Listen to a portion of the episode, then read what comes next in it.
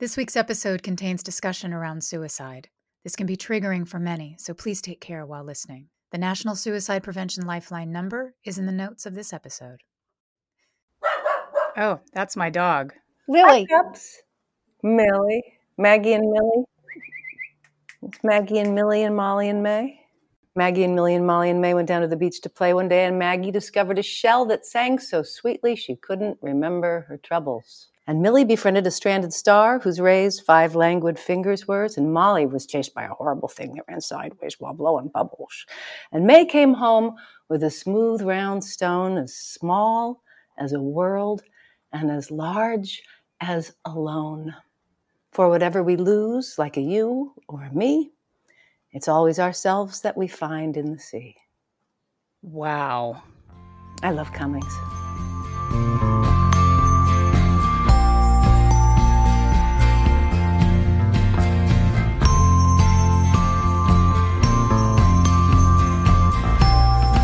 Today's guest is a musician, educator, and a contributing editor for Ukulele Magazine.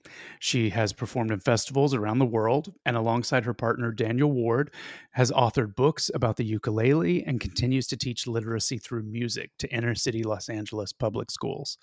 She's a mother of two young women, one of whom just graduated from Yale. And finally, many of you may recognize her as Susan from Seinfeld, George Costanza's ill fated fiance who licked the poisonous envelopes.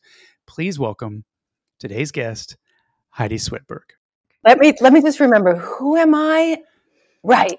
Okay. Oh, you, you got, got, that? that okay. I'm there. You and I have known each other for many years. And we were in an improv group together. What? It's been about 20 almost, hasn't it? I know. Right. Because yeah. Una was five and she's 22 now. So Yeah, you weren't even pregnant with Lyra. Right. It was very um very new and it was at uh, the Cosmo space. Yeah. Which is now the Improv Olympics on Hollywood Boulevard. Yeah.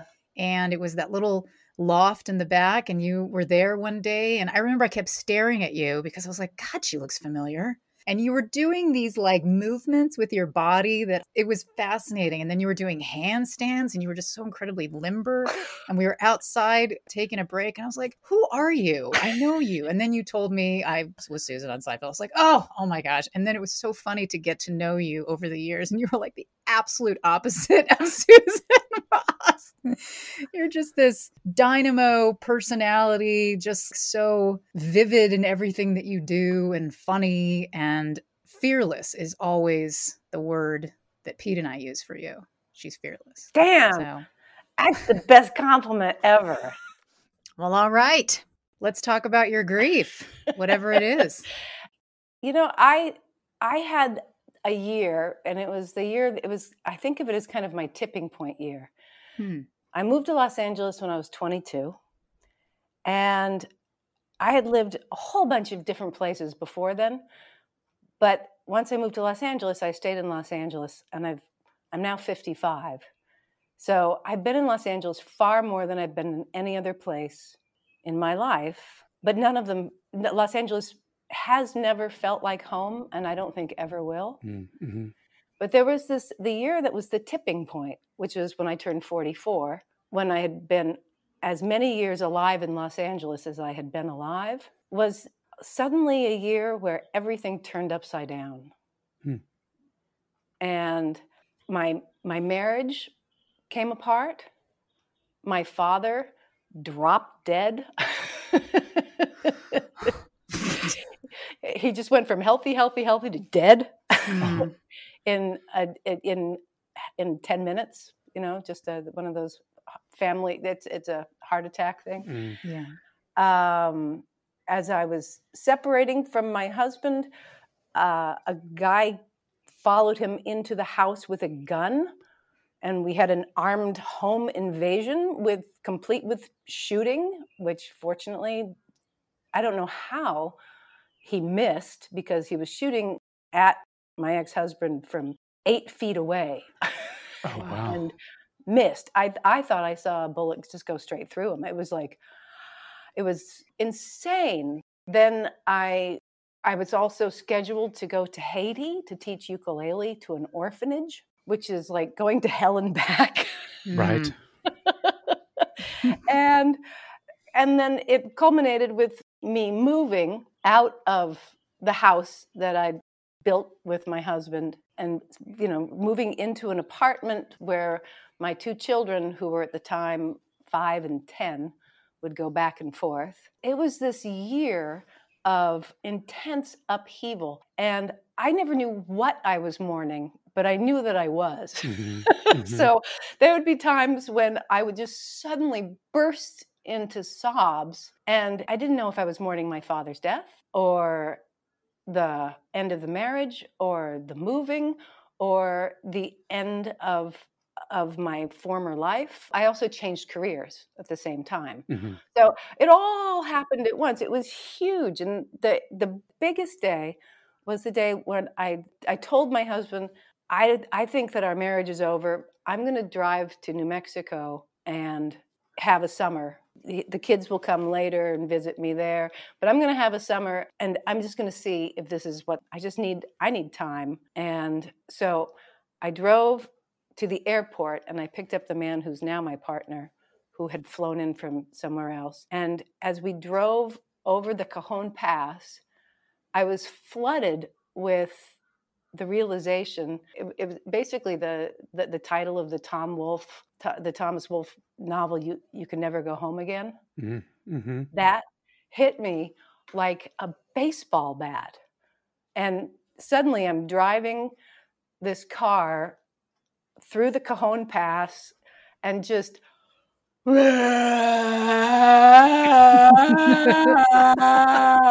whole way to um, oh, what's that godforsaken desert town at the end? I don't want to uh, uh, say what it would be because somebody, uh, what would be a godforsaken town? New Mexico. Oh, that would be. No, no, no. I'm thinking about so when you go out, out Los Angeles, you take the 15 right where it connects to the 10. That oh, San town, Bernardino, Barstow. Barstow. Yes. I'm sorry. The godforsaken town of Barstow. No, that is a godforsaken. Yeah, that's yes, fair. Right. That's fair. I think fair. you got that right. and by the time we got to Barstow, because we were going to drive all the way to, um, we were going to drive all the way to Flagstaff, but it was like it was pretty clear that there was no more driving to be done at, once we got to Barstow. So. We, is that because you felt like you were getting something out? It, it just everything, everything came out, and it was. I was just so exhausted it was it was done. It was over. We had to stop. And wow. that was that was probably about the top of the mountain of grief. at that point. On that drive. One hell of a year. Mm-hmm. And it confused me because I didn't I in some ways I didn't feel like I had the right to grieve my own life. Mm-hmm. If I had done these things and you know, it, it, there's a lot of guilt involved when you when you end a marriage it's like I did that. I chose to do that. I chose to walk away, and and I, and when I did it, it was I had this overwhelming sensation that there was a path forward, or there was a path backwards. But the path backwards was death, and the path forwards was life. And it's not like when I'm saying like suicidal thoughts, not like planning actively planning on how to kill myself, but anytime I would think, can my life just be over? Can I just be done? I would realize, oh, this is a marker of how much pain I'm in. Anytime that thought would just flash into my head, anytime I'd be driving and thinking, hmm, that's an awfully thin line between me and the oncoming traffic. yeah. Woo, there's a very narrow bridge I could go off of. Every time I would think that, I would realize indication of pain. Be aware. Be let let yourself realize that yes, you are in pain, you are grieving or mourning or whatever it is. But that became my indicator of where I was at. With mourning, because I loved that you said that you didn't think that you could mourn your own life. When you say that you're mourning it, were you mourning what you thought it was supposed to be? Well, there was there was expectations. Yeah. You know, when yeah. you when you say when when you leave a marriage, you're leaving something that you know you, you signed a legal contract it's, it's basically mm-hmm. a legal contract i mean why are why are marriage licenses not like driver's licenses can't we just renew them every four years yeah. right like a passport yeah yeah why not when you no longer look like you did the day you got married uh-huh. y- you trade and, in. That's right. And you're not thinking the, the same way on the day you got married. That is for sure. Right. Especially when you're young. You don't have to go into any details, of course, of your marriage. Was there anything that really was the catalyst to say, this is it, it's over? It just was the, it was the realization that I was somebody else. I, that I had grown into someone else. And the person I was married to was their self. And we hadn't grown in the same directions. And we hadn't, we were very different by that time. I think we were very different when we married. I have a hard time saying anything negative about this person because he's a good man, but it was no longer I was no longer suited. And whether or not we were ever really suited for one another is a different question, but we were pretty clearly no longer suited for each other. I think that's very astute to realize that it's no one's fault necessarily. That's where things get ugly because so many people focus on the blame instead of going, it just is what it is, and what it is doesn't work. It's not viable anymore. And then you have to claim your life. That's really what it was, was claiming my life. That's well put, Jen. Because at that point, like I said, it was go forward or be dead. Mm-hmm. Yeah. And I don't know if that's a metaphorical dead, but it just there, it just wasn't an option. So I kept moving forward, and all of these things at the same time that I was moving forward from, leaving behind a house, leaving behind a marriage. Also, the, the thing that I think I mourn the most is my relationship with my daughters mm. that was changed, changed forever once I left their father. Even though we have an amicable relationship, we have an amicable sharing of time, the thing that hurts me the most is thinking about what I left behind in terms of the closeness that happens mm. with with children within that nuclear family. Even when it's a non-functional nuclear family, there is the the house, the living together, the just everything together all of the time. And disrupting that, I think was the thing that pains me the most about that year and the thing that I felt like I left behind because you because I worked really hard to create the house that we built together, the the life, the bedrooms for the girls and their school, just all of the routines that I created for our life that I had to start over again on.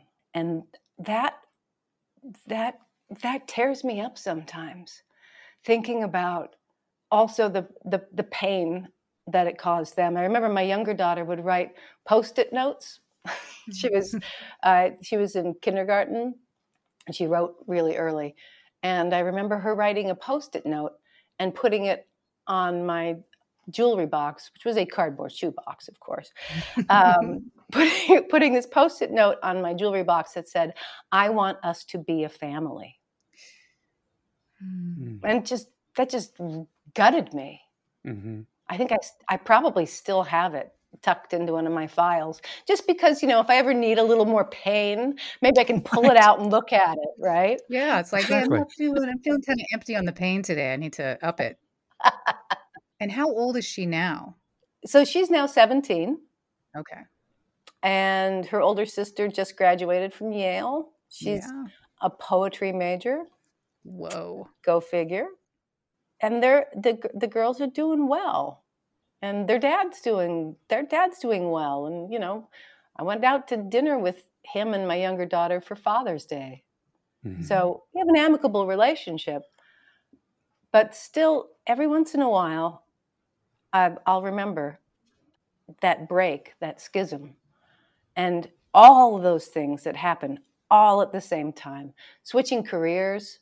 I had been an actor and I kind of realized right about 40 years old that there is no career for women between 40 and 70. Yeah. You can come back as the the wicked witch, but once you're not Snow White, all there are is seven little men. Mm-hmm. Yeah.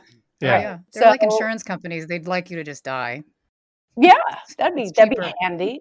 yeah. So once I once I realized, hmm, there's I've got to figure out what else to do. I went through a little spate of trying on careers, I thought, I can teach art to children. So I started a children's art class in my backyard. It was fabulous, except I was exhausted from cleaning up. and then when the four year old boys started hitting the clay, chanting diarrhea pizza, diarrhea pizza, I was like, maybe not. That doesn't feel like art to me.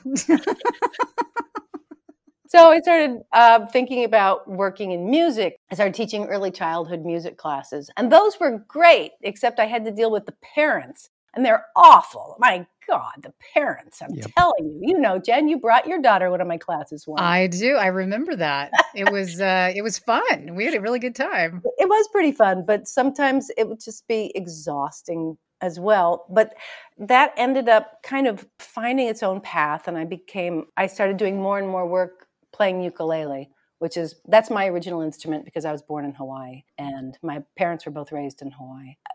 Right about that time, there was this big ukulele explosion, and my partner Daniel is a brilliant musician. Yes, he is. And I gave him a ukulele. So the two of us started playing ukulele together. We're the Sonny and Cher of ukulele. but it was a wonderful explosion of uh, enthusiasm for this instrument, which is all about finding your own fun mm-hmm. and people doing things for themselves. So that was kind of a great antidote to the situation. And that's what we've been mostly doing in the last 10 years. The other thing that happened right about then is I started entering perimenopause, which mm. I know we're not supposed to talk about no one talks about menopause. Oh, we're, we're, talking about it. That's we're right. doing it. and this is another point at which you have to look at yourself and go, I shall not be the same person. Our minds, our bodies are so integrated with our hormones. Mm-hmm. Yeah. We are our hormones. Our brains are our hormones. And when we go through menopause, we become a new person. Just like when we went through puberty as girls, we went from prepubescent to through puberty, we became different people. So now with the cessation of the of the hormones, it's like, "Oh, who are you now?" because it se- it seemed like for from when I was 20 till when I was about 44, I looked pretty much the same. And now from then things started to change. And I know that I'm right at the precipice of saying goodbye to the young me. I'm not going to look in the mirror and see the same face. It's changing. The muscles underneath the skin are changing. It's not it's not the it's not the lines. I'm not worried about skincare, you know. That's mm-hmm. that that's a silly fallacy. It's as the muscles and the everything that holds us together starts to change, I'm suddenly becoming a very different person. I was flexible and could put my legs behind my head. now I can hardly sit in a chair because I have bursitis, you know? it hurts when I wake up in the morning. I can't straighten my legs. so entering into this new thing. So I feel really kind of embarrassed about the fact that I'm so self-centered that my morning is all about me. I'm, I keep mourning me. you know, one of the things that's that's interesting that I'd like to go back and and touch on is it sounds like you had a year where all of these things happened and that creates compounded grief, which is a whole different entity than just grieving one major event. I've listened a lot about compounded grief and how you can't really mourn everything together. You have to kind of wade through and then be able to get perspective on it so that you can break those things apart and kind of mourn each of them individually. But unfortunately, life doesn't always give us that freedom to be able to take that time. You know, we need to be able to process things and and continue moving forward. I hadn't thought about the idea of compound grief. You It reminds me. Do you, do you know the the singer Iris DeMent? No.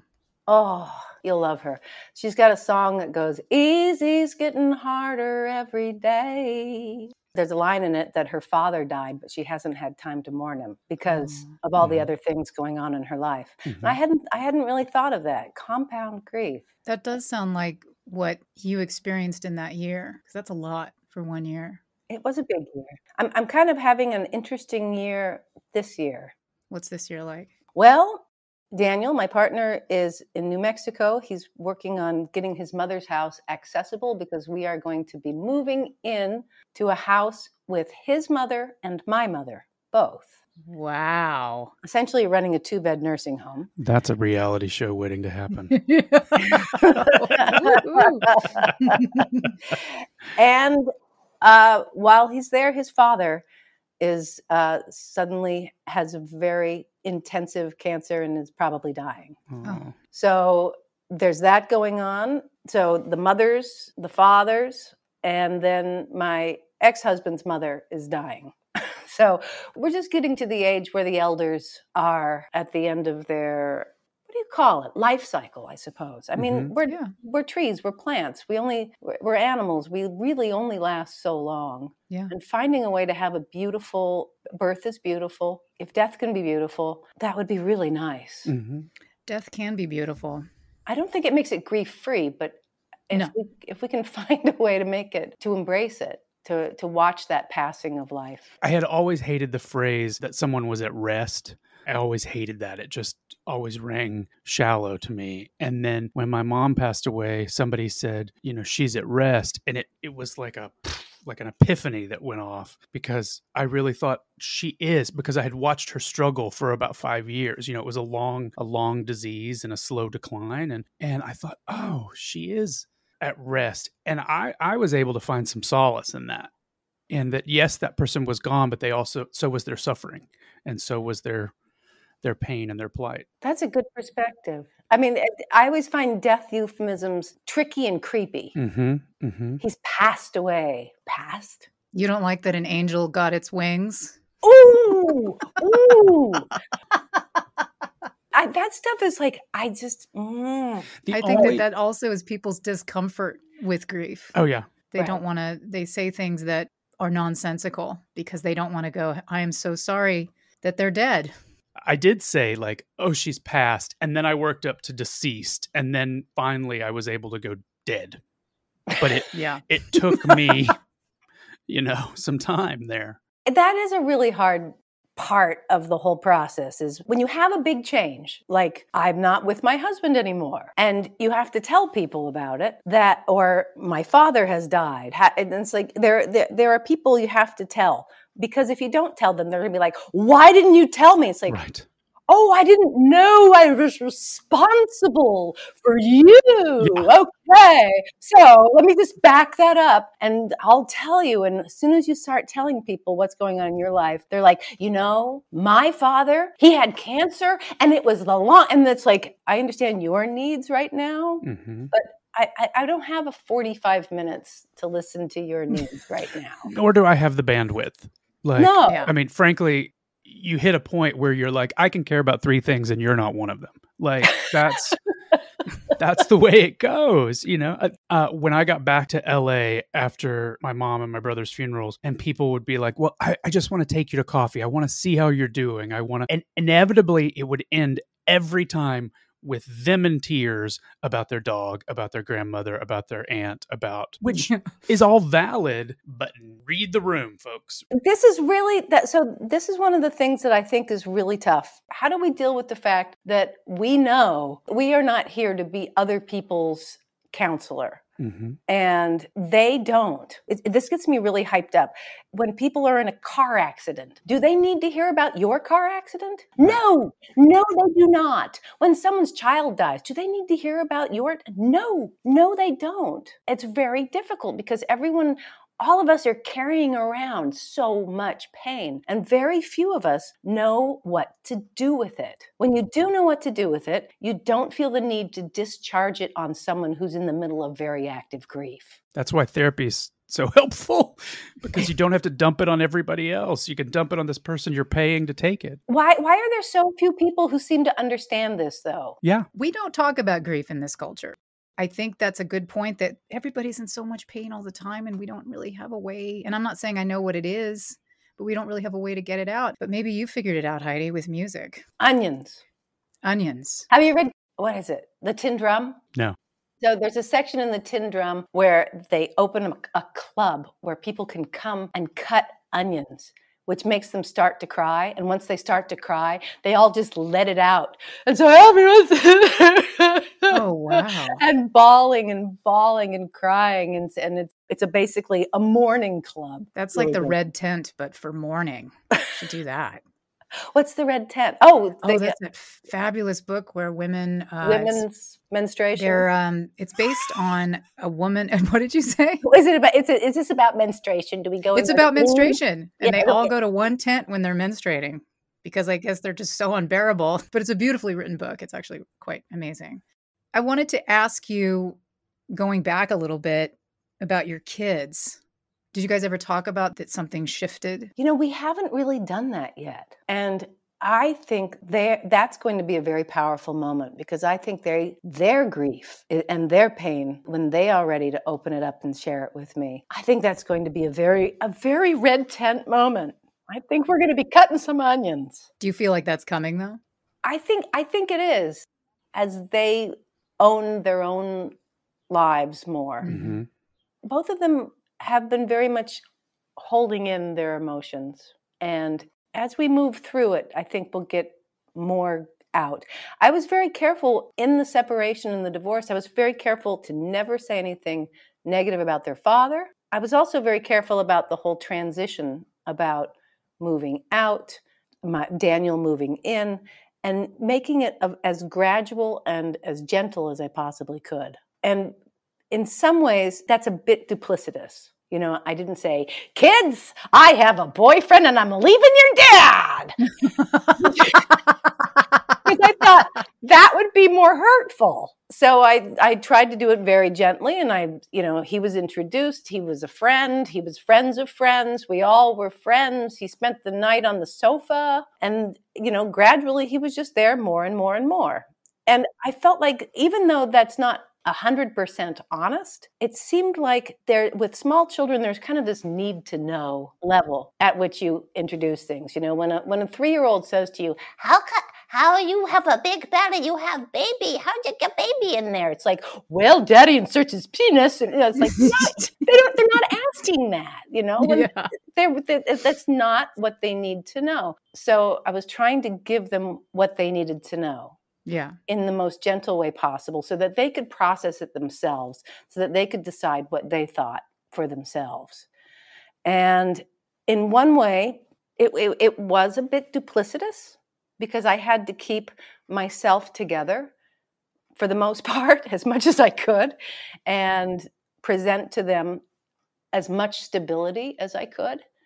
But at the, at the same time i wanted them to be able to to see what our lives were and to make their decisions for themselves, mm-hmm. to not project my feelings and just make a reality for them to be in that was as neutral as possible throughout that transition. So I think the unpacking's going to come a little later. There's a point I, th- I hope that everyone gets to, but where your parents come off the pedestal, where they stop being these infallible creatures that we've built them up to be and you realize that they're just people as well that are trying their best and trying their hardest to get through life and making decisions. And i would venture to say and i don't know your daughters but i would venture to say that once they get some perspective you know they've had they're out in the world a little longer they'll be very proud that they had a mother that said to be the best version of me this is what i need and then took control of that. I hope so and i guess we'll know when they're ready yeah. when we start talking about it but it's a developmental stage separating from separating from your parents is a developmental thing that takes a, a good 20 years mm-hmm. the, there's the separation at two and three when we're you're having tantrums. There's the separation that happens when you're in your teens and you're rebelling against your parents. And then there's the separation when you are independent from them and you look back and go, oh, yeah, look, mm-hmm. that's the person that gave birth to me. That's a person. It's a that's person. not an extension of me. Yeah. Huh, who would have thought? Right? yep. So when we get to that point and I kind of, I'm starting to feel it, then I'll find out what the, the damage I did to them. I'll get to I'll get to be the recipient of their mourning. I remember one day when we were when I was out with the girls, I was really broke because uh, moving out meant I gave my ex-husband everything because mm-hmm. I felt like that was the cleanest way to make him not angry with me and to not have things ripped apart in front of the children. So I gave him the house and everything in it, but then I had to rent myself an apartment and find furnishings for it and, you know, pay my rent with the takings of teaching early childhood music classes, which is a vow of poverty, okay? so so I was really broke. And I was like, we'll just go to dinner this one last time. This is so Edith Wharton, you know, the one last time we'll ever have money. so uh, we, we went to dinner, and my younger daughter was a, a little difficult. Has a tantrum the entire time and won't eat anything. Damn it that was our last golden moment. And I remember walking home from the restaurant and starting to cry. She she had been tantruming all day, and then finally I started to cry. And she stopped crying. And the big daughter looked at me and said, Mom, you're beautiful when you cry.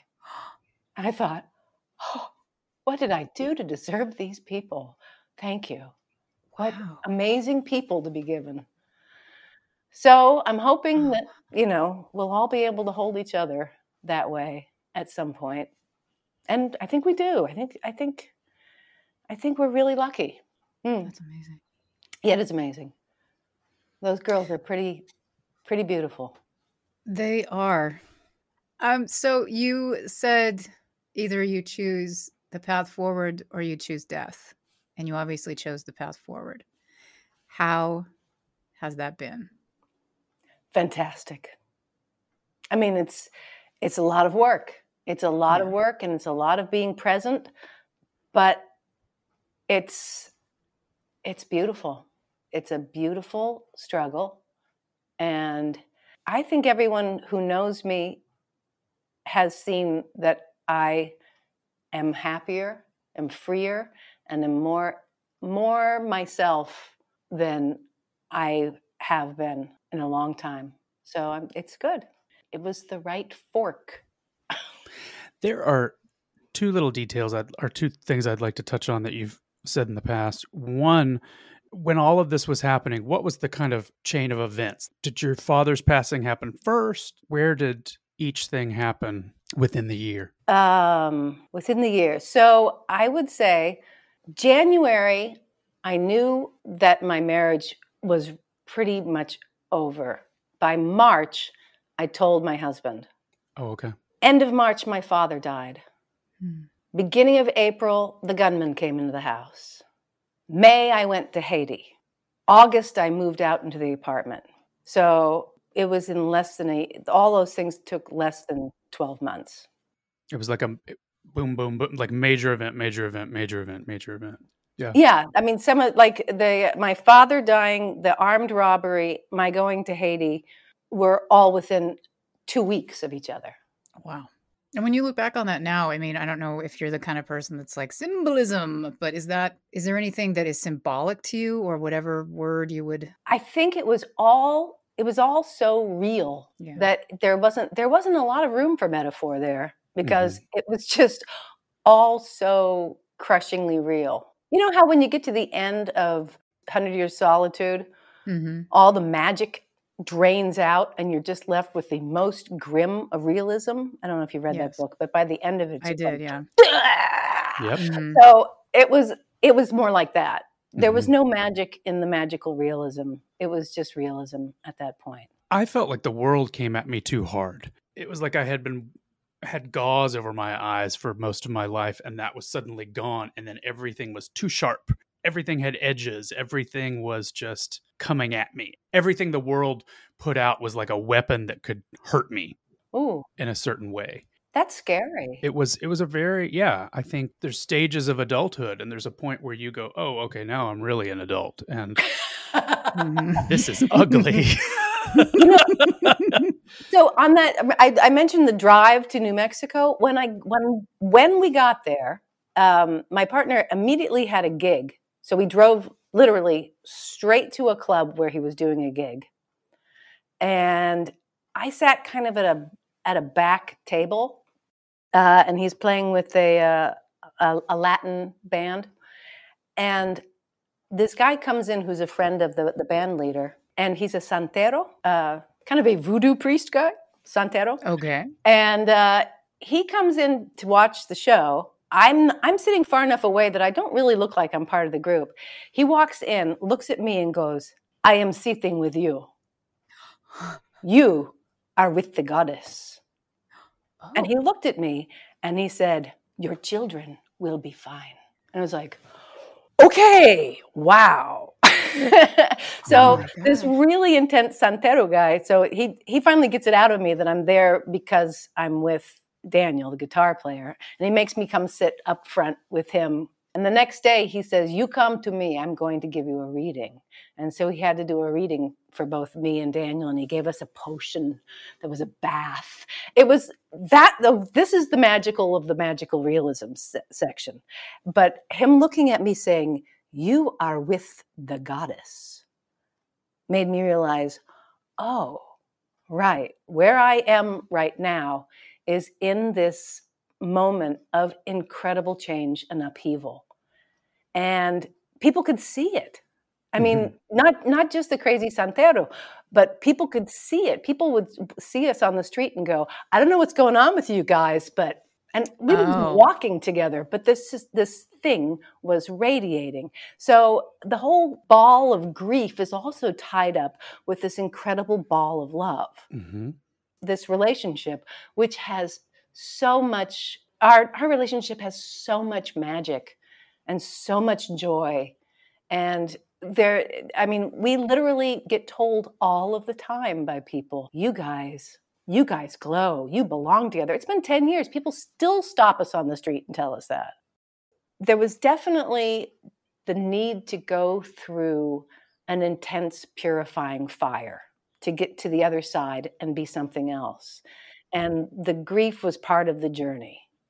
I am now stepped into a space where I have enough room. There wasn't enough room for me before. Yeah. And now I I have a partner who adds to me and also brings out the best in me. He's a kind person. He's a mm-hmm. generous person. He's a an incredibly creative person and all of those things are things that just we we re-amplify one another and that feels so good this is a show about grief though yeah but it, grief is like it's also a show about coping and what happens after the grief you know how we cope and how that defines us and and moves us to the next stage. So I, I think this is i was actually just having the thought this is so great because it's someone that's on the other side of it talking about it whereas when i talk about it i'm still kind of in it. So it's difficult to to be like everything's going to be okay you know? And i think it's great for people to hear someone that that has been through it and but are we ever ever really through grief? No. Does it just no. change into something else? Because i mean physical pain ends. Mm-hmm. You know your your toe doesn't hurt when the gout goes away. Right. But emotional pain is always still in there. I mean i'm not not necessarily in the how do you pronounce it? Amig amig that that, that little lizard yeah. brain back there? Amygdala? That thing the amygdala? Mm-hmm.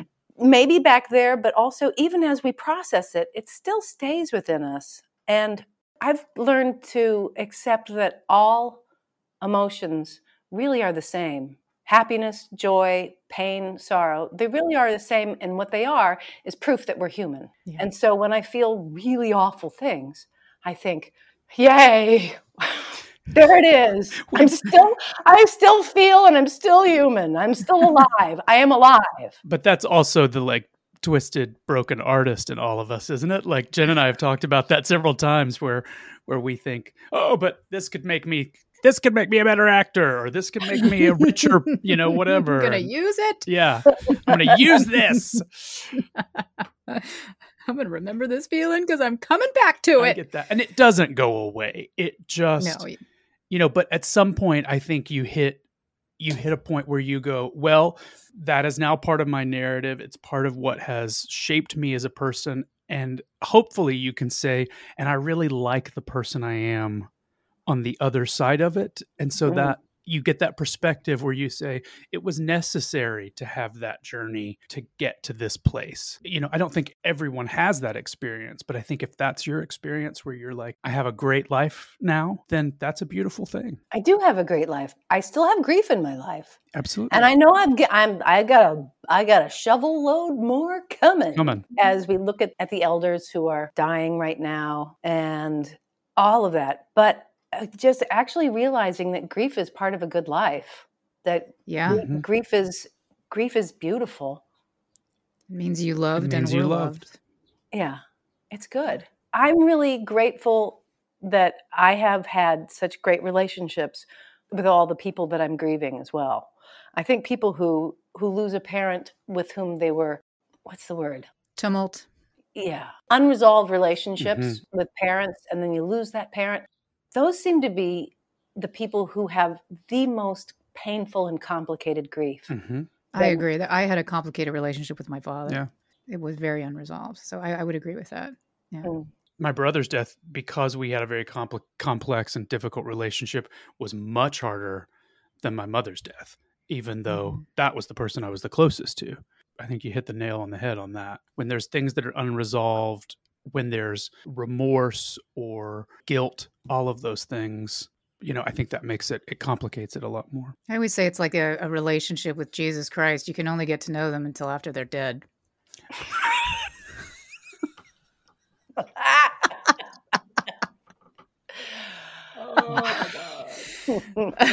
um, so you're leaving. Episode four, we're canceled. what did she just say? What? Uh, um, you're leaving LA. How does I, that feel? I'm I'm taking my victory lap. I know that. I love that you say that. Right around next this time next year, when my younger daughter graduates from high school, I will be moving to Santa Fe to run my two bed nursing home, and I got to tell you, it feels great because I know there's a lot of good things to be said about LA. I'll let you say them because I it's not it's never been my favorite town. It's mm-hmm. the, nor mine. Yeah. I, have tried, and we're going to be here for a little while longer. But when you said your victory lap, I was like, I was kind of jealous. Okay, first of all, you're not going anywhere, so no, be clear about that. I'm not leaving, and we've we've created we've loved where we live and all that, but it's it's a tough town. Yeah. It's a tough town and there is a an aspect of it that I love and I loved when I discovered that years after moving here. But there is something about it that is struggle inducing.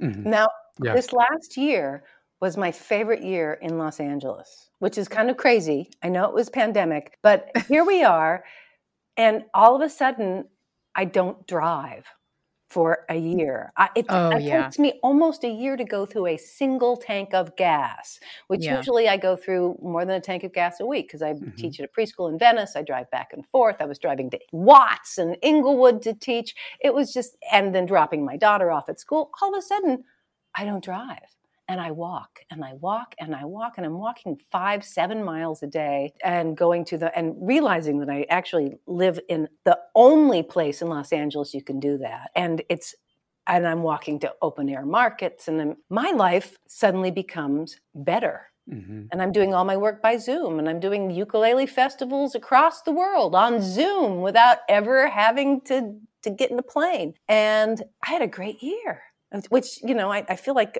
a, a, bit of a, a jerk to say I had a great year last year because we're not we're not supposed to, but I did.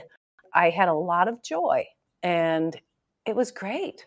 It was easy. I was very lucky that I didn't have family members who had the virus. There were a mm. few people in the ukulele community that we lost, and that was sad. Being calm and in a space rather than my normal relationship with Los Angeles was great. And honestly, I loved wearing masks because I love being anonymous. I there's nothing I want more than to be invisible. Mm-hmm. I like the mask because I don't feel like I have to smile all the time. Mm-hmm. So I'm in the process of of erasing myself. Interesting. And, Why would you use that word? Well, last year, uh, right before we did a festival, we did our own music festival, ukulele festival for the holidays. And I was just about to do a big blog post about it. And I went on and noticed that someone had hacked my blog and somehow gotten my tax returns and put it on there. It's like, oh, wow. Killed my blog. That's it. I just like, all right, that's it. It's gone. My blog is gone. Wow. Oh. That was a little mourning for that because I had I just had to I had to disappear that. When we would put music videos up on YouTube, anything we put on YouTube, it would be filled with comments about not the children's music or the but they wouldn't be comments about what the video was. There'd mm-hmm. be comments about what people thought about me. And, and not really me, but me because I was on a TV show where people really loved to hate me. I was a straight man. Yeah.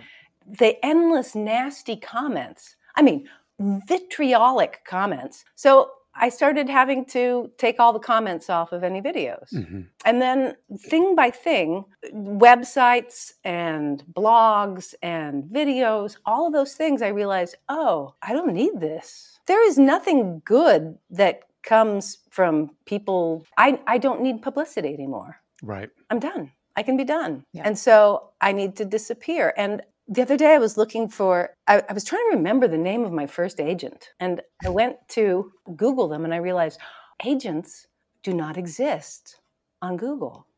They have a zero presence. That's the ultimate wealth is being anonymous. So yeah. piece by piece, I'm trying to disappear. Hmm. Yeah, that's fascinating. And you were a character that everybody knows. Right. And everybody did like you know was written to hate.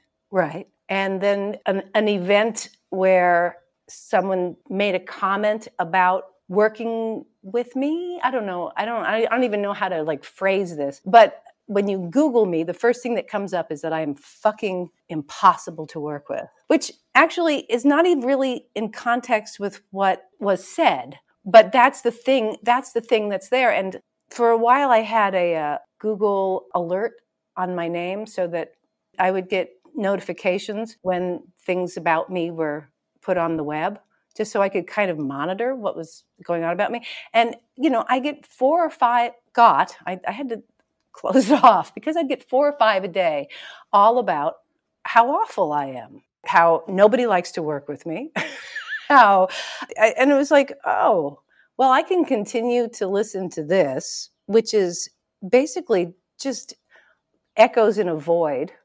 Yeah. I can choose to try to counter it, which is feeding a beast that I have no interest in, or I can disappear. And I think I'm entering my final stage of grieving myself because I'm going to disappear. I'm going to let go of all of that and see if I can get myself scrubbed.